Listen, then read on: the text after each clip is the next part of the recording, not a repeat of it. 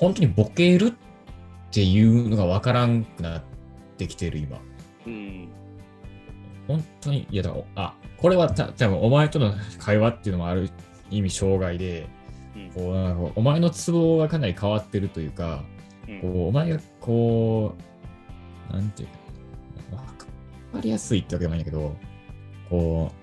変なところでハードルが低いツボをしてるから、うん。なんかこう、へとりあえずなんかそれっぽいこと言えばなんかおお前は笑ってしまうみたいなね。こそうだねお前の特殊なツボを抑えてしまったせいで、そっちへの思考はまあちょっとできんねんそればっかりしてるから。なのに、だけど、こう、普通の面白いっていうか、こう、ちょっとウィットっていうか、なんていうかな、こう、ひねったような面白さあとかが全然思いつかない。もうん。うで、まあ、で、あと、その、ち中学の友達が来てさ、昨日とツイート。うんで、中学との友達との間での面白いっていうのは、その過激さかけるひねりやね。うんだから、過激なだけじゃなくて、ひねったそのし面白いウィットに富んだという感じの面白さに過激さををかけることによってすごく面白くて爆発的に面白いことが起きるっていううんことをするわけやんか。うん。で、まずウィットに富んだことがまず思いつかない。全然。うん。うん。だからボケのアイディアが全く思いついてこないし、こう、ボケのアイディアってもう思いつくじゃなくてもうパッパッパって出てきてそれをとりあえずやるって感じやんか。はいはい。それがもう全く起きない、それが。なるほどね。でこの前まではもう僕、過激なことできない体になってると思ってたんか、もうん。う。高校では絶対そんなことはしないし、いや、1年の時はしてたんやけど、あの、うそれをなんかもうやってもそこまで受けないっていうか、こう、ウィットの方を理解されないから過激だけになって、クソみたいなやつになっていいくんやな、その、うん。あの場では。うん、だからそれが全然受けなくてややめて、うん。とりあえず安易に受けることを言うようになってしまった。あーんで、まあ、あいつらが悪いと俺は思ってるけど、あの、過激なことをしなくなったせいで、俺は過激なことができなくなったんだと思ってたんやけど、意外と全くそうではなくて、こう、中学の友達と遊んでるうちに、うんあのか体の使い方っていうか、こう、感情の、恥ずかしいの感情を、やっぱこう、なんていうの、ゾーンに入ると全く感じなくなるというか、うんこう、オフにできるんオフにできるねんな。はいだから、こう、過激なことは全然できる。はい。だから、その体になれば。だ俺にはそう過激なことをする能力はあ残されていたが、こう、ひねったことをすることができなくなってしまったので、ただただ過激なだけになってしまった。ああ、なるほどね。だだからすごく昨日神戸行って、なんでっていうところで写真撮るっていう遊びとかしてたけど、全然恥ずかしさはなかったんだけど、あと、なんか神戸の海の方でなんかこう、いきなり寝転んでみたりとかは全然できたんだけど、別に面白いことはできなかったな。なるほど。だからそれは俺の中ではかなり深刻や。なるほどね。だだだから、本当にこれ良くないというか、こうかな、かなりまずい状況だと思うんだけど、ずっとあそういうことができてないっていう気持ちで、ここ数年を生きてるわけ。ね。ああいうことできてないなとか、ああいうことができなくなったなっていう思いでを抱えてずっとやってるから、多少できなくなったりできたりしたところで、全然こう、感動っていうか、こう、気持ちがないというか、ああ、はいはいはいはい。あの、やっぱあの頃を思い描いてるの、やっぱり。あれが正解だと。本当に良くないんだよね、これは。いやーそういう状況なんですよ、さずーっと。はい青春を振り返ってみたいな感覚やね。そうそう。あの頃の恋愛は良かったよみたいなね。うん、そう。だから、青春を振り返る時期に来始めているよね、すでに。このうん年齢というか。まあ、やっぱり青春ってなんか高校生までが青春的な、世間的なイメージとしてもそういうものがあって、でも大学生はもちろんその延長線上で青春の一部ではあるんだけど、こう真に青春的なものがものすごく色濃いところってやっぱ高校生としてなってるんですよ、世の中では。そういう意味でも、えー僕は、我々はこの、ね、年齢で青春を振り返るという点に立ち始めているし、もう僕に関しては中学校で青春が、一番色濃い色濃い青春っていうのが中学校だったので、高校生の時点で青春を振り返る的な行動というか視点を持ってしまっているんだよね。で、今は僕はもう大学生になって、高校でそういったことができなかったっていう反省というか、後悔みたいなものを持ち始め、本当にもう中年になってる、もう中年の視点的なあレベルに立ってしまってる感があるな。なるほどな。だそういう意味では僕は結構、まあ悪い意味でっても言えるけど、大人になってしまったというか、大人になってるんだよね、僕はもう。なんか昨日ツイートしてたやんか。まあ、俺はまあ最近大人の話ばっかりしてるような気がするな。大人の話結構多い。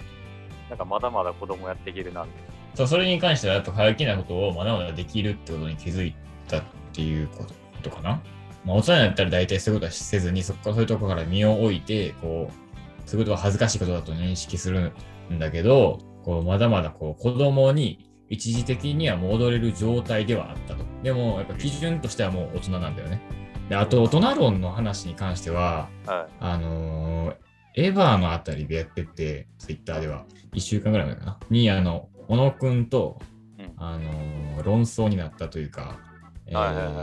まあちょっと LINE 上で軽く議論して、うん最終的に Zoom で話し合ったんだけど、あの、僕の大人論っていうのは Twitter のに言ってるんだけど、大人になるということは子供を演じることだと。で、これはどういった文脈で述べたかっていうと、え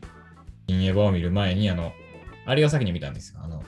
宇多田ヒカルのあの、ワンラストキスのミュージックビデオを先に見たんですよね。で、ワンラストキスのミュージックビデオについての、ね、結構俺は、あれを結構見て、こう感動じゃないけど、こう、いろいろ考えてしまって、うん。あのあれは絶対にエヴァとリンクしてるミュージックビデオだっていうのを俺は思ったんですよね。まあ、エヴァには最初から、これはもう本当に一番初めから、アニメ版の1話からだと思うけど、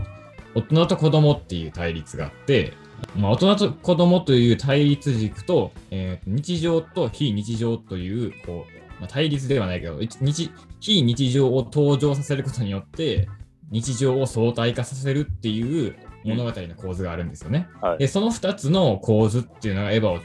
をの主なテーマっていうか、こう、物語を進めていく上でものすごく重要になっている、まあ、キーポイントだと思っていて、まあ、それに、それぞれについて、まあそまあ、まあ、日常の方は今の話で十分なんだけど、大人と子供の話をするならば、あの、エヴァっていうのは、大人が、大人たちがシンジとか、シンジ君とか、アスカとかに、まあ、レイはちょっと特殊やから置いといて、まあ、レイも含めてな。レイも含めて、その3人のだから、チルドレンたちに、うんえーっとなさ何かをさせるというか、ものすごいことをさせる、ものすごいことを強要する物語なんですよね。初めから一貫して。で、それに対して、えーっと、そのチルドレンたちの反応っていうのは全員それぞれ違って、まあ、シンジっていうのは、えー拒否反応を見せるも仕方なく従うという反応なんですね。アスカは、えー自分が大人だと思うために、大人の要求を、えーっと、さも当然のように受け入れ、それを完璧に遂行しようとする。で、このアスカっていうのは、こう、自分が大人だと認識したいというか、こう、自分は子供、自分が子供であることを否定したいために、その大人の要求というのっていうのを飲んでるんですよね。で、それに対して、レイっていうのは、それも関係なくて、ただただ、ひたすらに要求を飲む。要求通りのことをする。えーそこに自分の意思は関係ないと。で、それはもう考える必要性もなくて、えっと、やれと言われたことをやるんだと。それが自分のアイデンティティであり、ここにいるために必要なことだからっていう理由でそれを淡々と遂行していくんですよね。で、うん、大人と子供っていう対立において、それぞれの形を見せていると。んで、こう、だから先はまあ新エヴァの話になるんだけど、その、まあ、シンジ君、新エヴァっていうのはシンジ君が大人になる話なんですよね。あのその対立で見ると。エヴァの最終回はすべてシンジ君が大人になる話なんですよ。エヴァっていうのはそれぞれシンジ君が大人になることによって完結するんですよね。アニメ版では、だからなんでアニメ版はあんな終わり方をしたかっていうと、あれは話数が足りなくて、ああいう終わり方をあもちろんしたんだけど、えー、となんで話数が足りなかったからといってああいう終わり方になったかというと、えー、とシンジ君を大人に、シンジ君が大人になって終わるというのが、もともとエヴァのテーマとして存在しているため、えー、とああいう終わらし方にしかできなかったってことなんだよね。だってさ、別に最終回でどんだけ時間が足りなさ足り足りないだろうと、えーなんとなくこう、使徒の話とかにこう終わりをつけることは別に可能なわけじゃない。あとあれが作れるってことは。あでもそうしなかったっていうのはやはりエヴァに最初から大人になるという物語が含まれているからだと僕は思うんですよね。で、えまあ、新エヴァがどれだけいいかっていう話はまた 置いといて、俺はそのそれについてものすごく喋りたいけど、えっ、ー、と、この今の、僕の大人論については、あの、あれなんですよね。その、宇多田ヒカルのワンラストキスのミュージックビデオっていうのは、そういった意味で、エヴァとシンクロしているというか、エヴァとちゃんと対応しているミュージックビデオなんですよ。あのミュージックビデオにには、あの、日常の部分と非日常の部分がしっかり描かれていて、えっ、ー、と、それ、それの、まあ、つながりというかね、それに対する、それの日常と非日常をどう生きるかみたいなものがしっかり描かれてるし、宇多田ヒカルっていうのはすごく特別な存在で、こう、なんていうの、まあ、芸能界というか、まあ、歌手としてかな。まあ、一人の人としてでもいいけど、すごく特別な存在で、というのも、何歳だかな ?16 か17か忘れたけど、まあ、その、デビューがすごく若い。で、はい、デビューしたところでものすごく有名に話題有名になってて、こう、うん、メディアにものすごく若い時から出てって、こう、はい、曲も、一番最初のおあのオートマティックとか有名だけど、その辺の曲っていうのはやはり、うん、まあ、幼いってほどじゃないけど、若いんですよね、表現が。で、それがだんだん、アルバムのジャケットとかを見るとすごくわかりやすいんだけど、どんどん大人になっていく。で、それでこう、でワンラストキスではもう完全に大人になってるわけ。宇多田ヒカルが。はい、その宇多田ヒカルがこう大人になった宇多田宇多田ヒカルが前編通して出てくるんだけど、でも宇多田ヒカルってなんかすごくミュージックビデオだとか、なんていうか、可愛らしい感じで出てきてて、それは何なのかっていうと、それは僕の大人論で言うと、大人というのは子供を演じるってことなんですよね。自分はもう大人になってしまったし、大人的な考え方しかできないし、なんかもう子供っぽいことはでき、子供っぽいことを心の底からはできないけども、それでも子供っぽいことをすることで、うん、難しいんだけど、結局大人になりすぎると、ものすごく悲観的にしか生きられなくなる。で、それを究極まで詰めていくともう、生きている意味とかがわからなくなって、あの、自殺するしかなくなるんですよ、究極。でも、人は自殺するわけにはいかない。だから自分は大人になったけども、子供っぽいことを演じていかなきゃならない。それを人々は無意識的に行っていて、で、その、大人な人も、大人な人ほど子供っぽいことを演じてると思うね、僕は、日常の中で。でそれをこう、うまく表したのがワンラストキスのミュージックビデオだと思ってて、で、それはものすごくエヴァの話とリンクしてるんですよね。で、あのミュージックビデオっていうのは、その、庵野監督が編集してるわけだけど、庵野監督としてはやはり、なんかその部分がものすごくテーマとして、物語のテーマとしてやはり存在してるんだと思うな。でこれは結構深い話、まあ、かなり難しい話で、簡単にはわからない話で、だからこそ、こうあれ、その、それをうまく表現したエヴァっていうのはすごくて、えー、なおかつ、なおかつだからこそ人々の心を打つんだと思うんですよね、エヴァっていうのは。エヴァがなんであんなヒットするかっていうのは、やはり単純なロボットアニメ的な要素で面白いからっていうだけでは絶対ない、ないじゃない？エヴァとガンダム、まあ、ガンダムは僕知らんから分からんけど、なんでエヴァがあやっぱり人気があるかって、そのアニメ版とかでは特にそうやけど、あの心理描写的なものがすごく、心理描写的なものにすごく重重重きを置かれてるわけやん。まあだから平たく言えば哲学性ってことだよね。まあそう。まあそうなんだけど、うん。まあでも僕は、こうなんていうの？すべての物語に哲学性的なものは含まれているというか、それはディズニー映画でもいいし、なんか本当にミステリーの本とかでもいいんだけど、す、べ、てにある程度の文学文学性じゃなくて、えっと、哲学性は含まれていると思う。なぜならば、哲学性、人間は、こう、人間はというか、こう、哲学というのは人間の心理のこう、意識下に持ち出し、意識下に持ってきて言語化することなわけやんか。で、物語っていうのは作者の心理を反映するものだから、その上でかその関係性というのは必ず出てくるはずなんですね。物語を作った場合。だから全ての物語には哲学性はあると。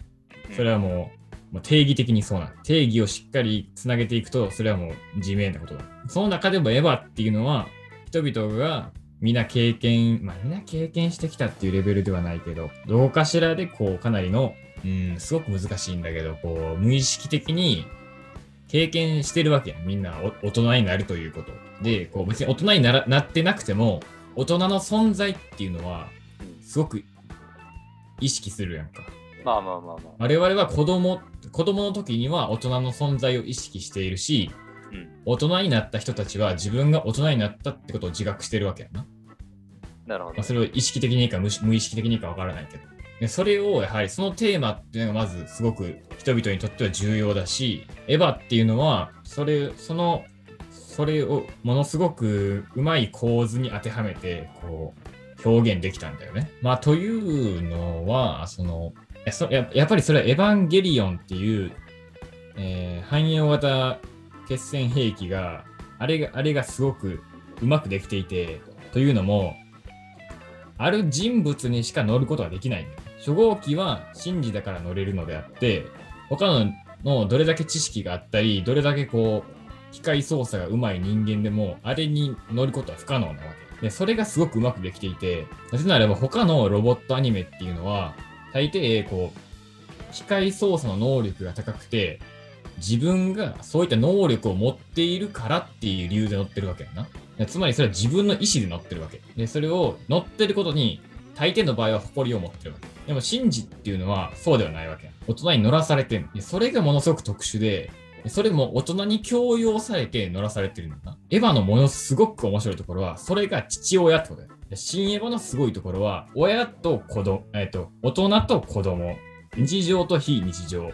父親と息子っていう 3, 3つの対立軸を全てきれいに、全てをきれいに絡めて、ものすごく美しく、えっと結論を出したというか、ものすごく美しくシンジを大人にさせた。まあ、これはシゲバの完全なるネタバレになるけど、最終的にシンジが父親になりそうな感じを示したんだな。で、あのラストのシーンっていうのはそういう意味があって、うん。なんであのラストのシーンをなしじゃダメなのかっていうと、シンジが父親になる可能性っていうのをし示唆してるからね。あのシーンっていうのは。は新エヴァって本当にすごくよくできていて、そういったそのエヴァののにずっとあったテーマっていうのをものすごく美しく回収したし、その上、今までいろいろあった伏線っていうのをみんなが好きなそのエヴァの考察みたいなものをしっかり回収して終わったっていうのが本当にすごいのよ、新エヴァっていうのは。結局新エヴァがすごいって話になっちゃったけど、とにかく新エヴァはすごいの。かなり喋ったな。だから俺はもうとにかく新エヴァがすごいって言いたいんだけど、それを伝えるのは実は結構難しいんだよね、やっぱり。で、あとあれやな、新劇場版だけ見てる人にはやっぱりこれはわからないの。で新エヴァの凄さを理解するには、テレビシリーズから26話分を見て、ね、旧劇場版を見て、新劇場版を全部見なあかんわけやん。でもコストがすごいでかいけど、絶対にそれを見る価値があると思う。でも累計本当に10時間とか20時間になるわけやけど、絶対その価値がある。でもね、よくね、一人の頭の中で作り出すなっていうのは思うわ。あ、それはあのーそれはあのプロフェッショナル？あの、安野さんのプロフェッショナルを見れば、ちょっとわかるんだけど、あのーこれは安野さん自身の語りっていうか、こう、インタビューに答えるみたいな感じで言うんだけど、やっぱり自分、一人の人間の頭の中で考えたものっていうのは面白くないです。すごくつまらない。で、いろんな人の考え方が混ざったり、こう、なんていうかな、このバーの考え方じゃないけど、こう、偶然的なものが混ざり合うことで、ものすごく面白い物語っていうのはできる安野さん自身が言ってんだよな。確かに脚本は安野さんが書いてるんだけど、でもそれには、あの、例えば、貞本エヴァっていう、あの、エヴァの漫画版っていうのは、貞本さんが書いてるものも、ストーリーもあって、で、キャラクターデザインとかは貞本さんが全部最初は書いやってたわけ。だから、あの、エヴァのエンドクレジットでキャラクターデザインで貞本って出るんやけど、はいはい。それ以外にも、だからメカニメカニックなデザインも、あの山山下さんかな？っていうのがやってたりとか、こう、意外と安野さんが受け持ってる部分っていうのは大きくなくて、というのも、話のその脚本自体に、ストーリー自体に、その、あのメカデザインとかキャラクターデザインとか、キャラクターの性格の設定とかがかなり影響してる、その、実は安野さんが頭の中で全部作り上げたものではないんですよね。でそれは、あの、なんていうの？ジブリ作品とはちょっと違う。ななぜならジブリ作品って特にあの宮崎駿の宮崎駿監督の作品っていうのは、もう宮崎駿監督がめちゃくちゃすごいこだわりを見せて、うんこうしろ、ああしろって全部決めて、うんあの自分が気にならなかったら全部やり直しってことをやるから、うんあれはあれでものすごいんだけど、庵野秀明作品っていうのはまた違う面白さがあるんですよね。だから無理やりつなげるなら聖書的なあれだよ。ああ、なるほどだっ。てさ、ああ、確かにそうだ。あの福音書とかっていうのはさ、あとはなんか言語録とかっていうのは、結局はキリストがいて、でその人がやったことを周りの人たちがさ、こういうことをした、こういうことをしたっていうのを記録してって、それをまとめたもうのやんか。っんていうところでは割といろんなところから見たものをまとめて、で一つの形として作り上げていくっていう意味では、そこにもまあ聖書的なものがあるんじゃないかなっていうふうに。これさ、これすごい、それすごく適切というか、こう、面白い指摘やと思うんやけど、そのな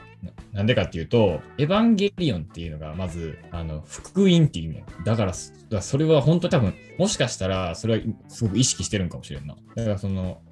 安野秀明というキリストがいて、それを周りの人がある種改変してじゃないけど、うん自分た自分自分のこう思いみたいなものを入れつつうん形にしていくっていう。あだからやっぱりそういったものを意識してたんかもしれんな、あの監督っていうのは。それはすごいよ、それは。ああ、なるほど。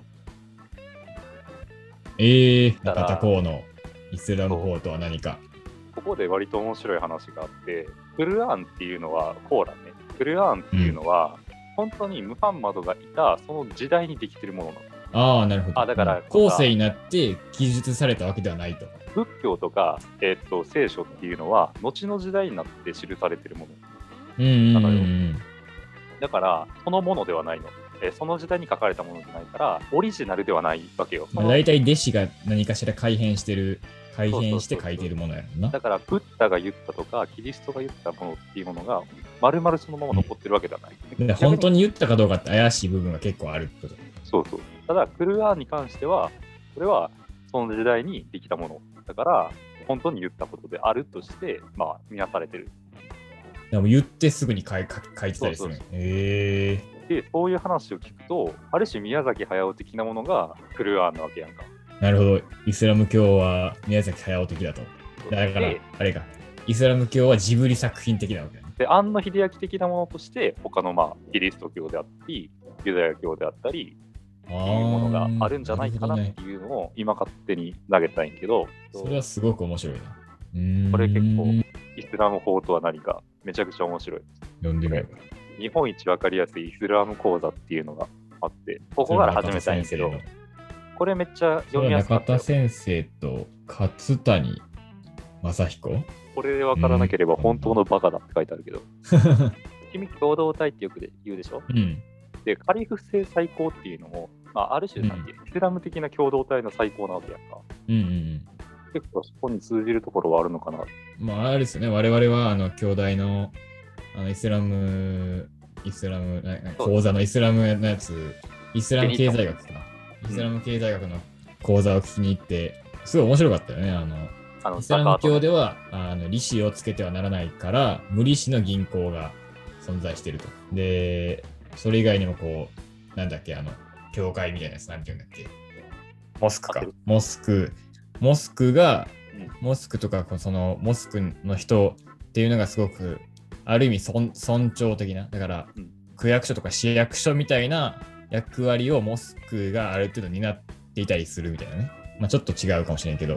もっと言ったらね、あの、あれやで、刑法。処刑するときには、あの、まあ、なんか犯罪を犯すやんか。うん。で、その時に、えっ、と、まあ、裁判官がいいんだけど、その裁判官もイスラム教の人たちなの。うーん。で、えっ、と、まあ、コーランであるとか、シャリーアっていうのがあって、その中に書かれているものの中から、まあ、あの、判決を下していくんだけど、その時に、あの、まあ、最終的には首を切られるっていうのがまあ死刑としてあって、うん。それはあの金曜日の礼拝のなんかまあ集会みたいなのがあって、でそこでこう、うん。えー、とみんなの前であの吊るし吊るし上げられて、見せしめとしてあのやるみたいなのがあったりするから、割と本当に全てのものがそういう礼拝とかの方位とつながってるし、あとはその学校も寺子屋みたいなものが、あのモスクとセットにあってえるから、ー、でその後に、まあなんかそういうのの一部として大学とかがあったりするけど、だから結構ね、あの本当にそういうのが中心になってるよ。それは面白い。あとまあ単純にあの法的な話をあの今載ってるからさせてもらうけど、うん。僕たちの法学部としてね。そうそう法学部ですからね、僕。はい。あのまあ、日本とかの法律、制度の法律っていうのは人が人による支配なの。はい、なるほど。わかる？人が作って人を支配してる。だけど、うんうんイ。スラム教ではそれそれはやってはいけなくて、うん。えーっと神の言葉による支配。神による。法こそが法なの。うん。だからこそ、あの、なんていうサウジアラビアとかでは憲法みたいなものない。なんか、でもやっぱコーランがその役割をかなり強いコーラン力を持って担ってるわけでしょ？し、えーイスラム教なんかで尊敬される人たちっていうのは、解釈者、うん。法の解釈者に、はいはい。コーランに書かれてることとかをまあ法学者的にね解釈するか。なななんていうんだっけな、それ。なんか言い方ある。い言い方あるやん、それ。なんか倫倫理学倫理学に習うくない？その法学者のことをなんて言うかみたいな。ああ、ファキーフって書いてある。なんて？ファキーフ。パキーフ？そうなんやったっけ？なんか、え、なんか他になんかあるけど、倫理倫理で習うのなんだっけ？ちょっと待って、今倫理の教科書発見したから探すわ。はいいや、リリーの教科書強いですね。いや倫理の教科書マジ便利や。いや、これね、哲学とかをやるとわかるけど、倫理の教科書ってすごいよ、本当にう。ん。なんていうの、これ。いや、倫理の教科書を読んで何かがわかるかって言ったら何にもわからない。うん正直。だから、入門書としての倫理の教科書はかなり微妙なんだけど、哲学を学んでった上で、こう、重要な部分を振り返ったり、関係性とかを調べたいときに倫理の教科書っていうのはかなり有能。あれ？なあれ違う。うーん、ないなぁ。そう運馬とかと俺は勘違いしてるのかな？群馬はね、あの、イスラム共同体のことですねみたいなもんだから。強固な共同体、共同体、かっこ運馬って書いてある。いや、それとかと勘違いしてるのかなだから、この本を読んで何が良かったかっていうと、なんか、その、法律万能論ってあるやん。あの、今日の朝も多分話したと思うけど、いいのかな？全部法律に任せればいいみたいな。うんいじめとかも全部含めて、あの法で裁けよみたいな。ああいうのって法律万能論じゃないですか。法律万能論。つつまり全てを法律に任せれば、あのそれで全てうまくいく。まあだから完璧な法律が作れるってことやな。完璧な法律っていうのは作ることができるはずだみたいな。まあ、もちろんそんなことなくて。だけども、やっぱり法律すごいなっていうふうに思うじゃない。うんなくてはならないとやっぱり思う。なくてはならないもんだと。でも実は、えーその人間の作った法律っていうのは、所詮人間が作ったものであるっていう風なうん相対化ができたっていうのはめちゃくちゃいいね。本当にすごいものを学んでるんじゃなくて、所詮人間が作ったものなんだっていう風に気づけそうたのは、あの、よかったね、このイスラム。だだから、あの、あの君が法学部に行くって言った時に、あの、僕が言ってたことだけど、あの、で哲学、だ僕はやっぱ哲学が好きだから、あの、なんでほなんで法学なんかで満 満足できるんだろうっていうか、こう、そういった気持ちになってしまう、しましまうんだよね。その、えやっぱり法学をやっていく上で、やっぱその、まあ、いろんな国の法律っていうのはもちろん見ると思うけど、やっぱり基本的にはなんか一つの国の法律について研究していくわけやん。まあ、法律って言ったって、所詮はなんか何人かの人でつ作った、こう、まあ、所詮は数十年前の、数十年間しか使用、検証されてない文章なわけで、こうやっぱそれをなんかこう対象とするのはやっぱりなんかこう、どうしても哲学とかをやってる人間からすると狭く感じてしまうというか、いやまあもちろんその正当性を検証するという行為自体に意味があるんだけど、それをしていく上で、こう、それは所詮何十年間かしかしか使用されていない何人かの人々が作ったものだってことはやっぱり認識しなあかんよな。うん。それにだから気づけたっていうかまあ、それを再認識できたっていうのはす素晴らしいことなんじゃない？いいことですね。いや、本当にこれ読むべきやね。イスラム法？イスラム法とは何か、中田光先生。えー、ちょっと読みたいな。ね。いいよ。借りるわ、また。最新版じゃない？図書館で借りてくるわ最新版のやつは、あの、あの YouTube であの寝っ転がりながら紹介した。中田先生、かなりインパクトある人やからな。ああとさ、あの、ほら、えー、と昔さ、イスラム国でさ、人質になってさ、捕まえられて殺されちゃったよ。人たちやはりで、あの人たちを、助けに行こうとしちゃったのよ。うんうんうん。あれあれ、あの知ってる？知ってる知ってる。あのー、中田、中田先生は実はすごい人で、あのーあれだよね、あの、イスラム国の幹部とつながりがあるんですよね。そうそうそう。それでこう、日本の警察やっけ？日本の警察に、こう、それをつなげる、あ、外務省か。外務省に、こう、イスラム国の幹部と、うん。こう日本を、日本のその外務省をこうつなげることを提案したんだけど、結局、なんか却下されたっていうか、受け入れられなかったそう。で、それ、あのさ、それは実はあの国会でもと答弁になってて、まあど野党のどっかの誰、うん誰き誰が議員が誰やったか忘れたけど、永田光さんがそれをつなげるって言ってるのに、なんで外務省はそれを拒否するんだ？それを、をそれもやってみるべきではないかって、こう、安倍総理に質問して、で、結局安倍総理は、あの、こういった事件が起きると、そんなことを言ってくるやからは何人もいて、こう、そんなものをいちいちたにを相手にしていたら、キリがきりがないし、今の外務省とか警察が取っている、えー、と救済措置というかこう、人質の対応っていうのはしっかりできているので、全く問題ないって言って、結局ダメだったんですよね、それは。あ、で、結局ね、あの、私費で行くのよ。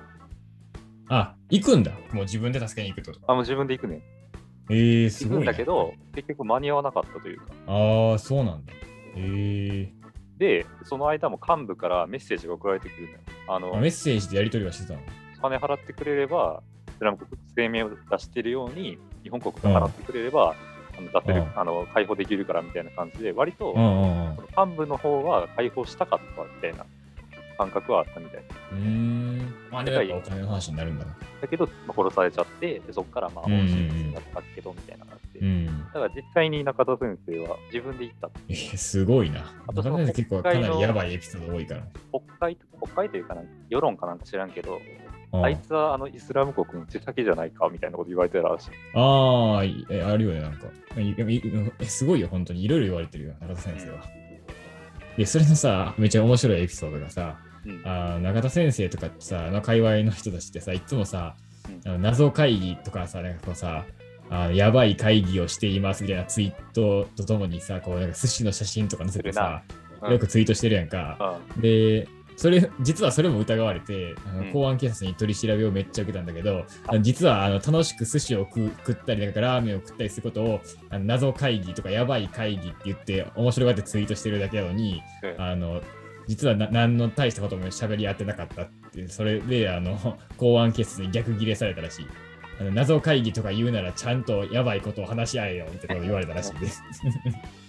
面白すぎる。あとね、ごめん、これは最後で最後に一つ言うと、えーっと、なんていうのかな、割と僕たちってさ、西洋のことしか学ばないじゃないですか。あ、学校とかでと？というか、僕たちが得られる情報っていうのはさ、割と西洋的なもの、西洋ばっかりじゃないうん。だけど、まあ、中東って存在するよねっていう感覚。俺ら中東地域忘れすぎやろみたいな。イスラム圏忘れすぎやなっていうのはめちゃくちゃ思ったね。うーん。だって知らないじゃん。全然知らんな。知らないし、だって人によってはなんかすごく恐ろしい場所みたいな思ってる人だっているでしょ。これは、うーん、まあ、特に中東とかは特にそうだけど、中東に限らず、ヨーロッパ以外の地域は特にそう、特にというか、全部そうで、あの、同じアジアでさえ全然知らんわけやん、我々は。うんうんうん。で世界史とかでも、やっぱヨーロッパが中心やねんな、どうしても。それはなぜなら単純に今の、ヨーロッなぜならばその現代はヨーロッパが力を持っているからというか、ヨーロッパにものすごく影響を受けているからっていうことなんやけど、いやその前の時代っていうか、その、まあ例えばだから、モンゴル、モンゴル帝国、ふあのーチンギス・ハンやるフビアライハンが世界一力を持っていて、こう、めっちゃでかい国を作って、こう、なんならほぼ世界を、世界の半分以上を、まあ、地理的にはそうじゃないかもしれないけど、その、力的には世界の半分以上を全ているような時期はがあったりするように、アジアの影響って世界中にも結構あるわけやん。だから、その、実は我々っていうのはそのアジア的なものとか、こう、中東的なものにも多少は影響を受けてるんだよね。うん。でもその、それを歴史を学ばないせいでそれにはなかなか気づきづらい。うん。あと単純にあのアジアとか中東とか面白いから、うん、なんかもっと学校で教えるべきだと思う。うん。僕たちベトナム知らないまあ結局だからあれなんだよね。なんか、うーんと、建国が遅いせいなの。建国が遅いせいで歴史があんまりないみたいな感じになってるけど、その、まあ、きでもアジアは、うーん、まあ、そうか。まあ、重要なのであれば中国、中国史かな。中国史をもっと真面目に勉強すべきというか、まあ、アジア史的なものを、を独立して勉強すべきって話かな。か世界史にアジア史を組み込むと、ヨーロッパが中心になるから、科目を分けた方がいいんじゃないかな。まあちょっと長く話しすぎたんで一旦切りますか。あでもすごく良かったと思う、今のは。お茶の間コグニティオ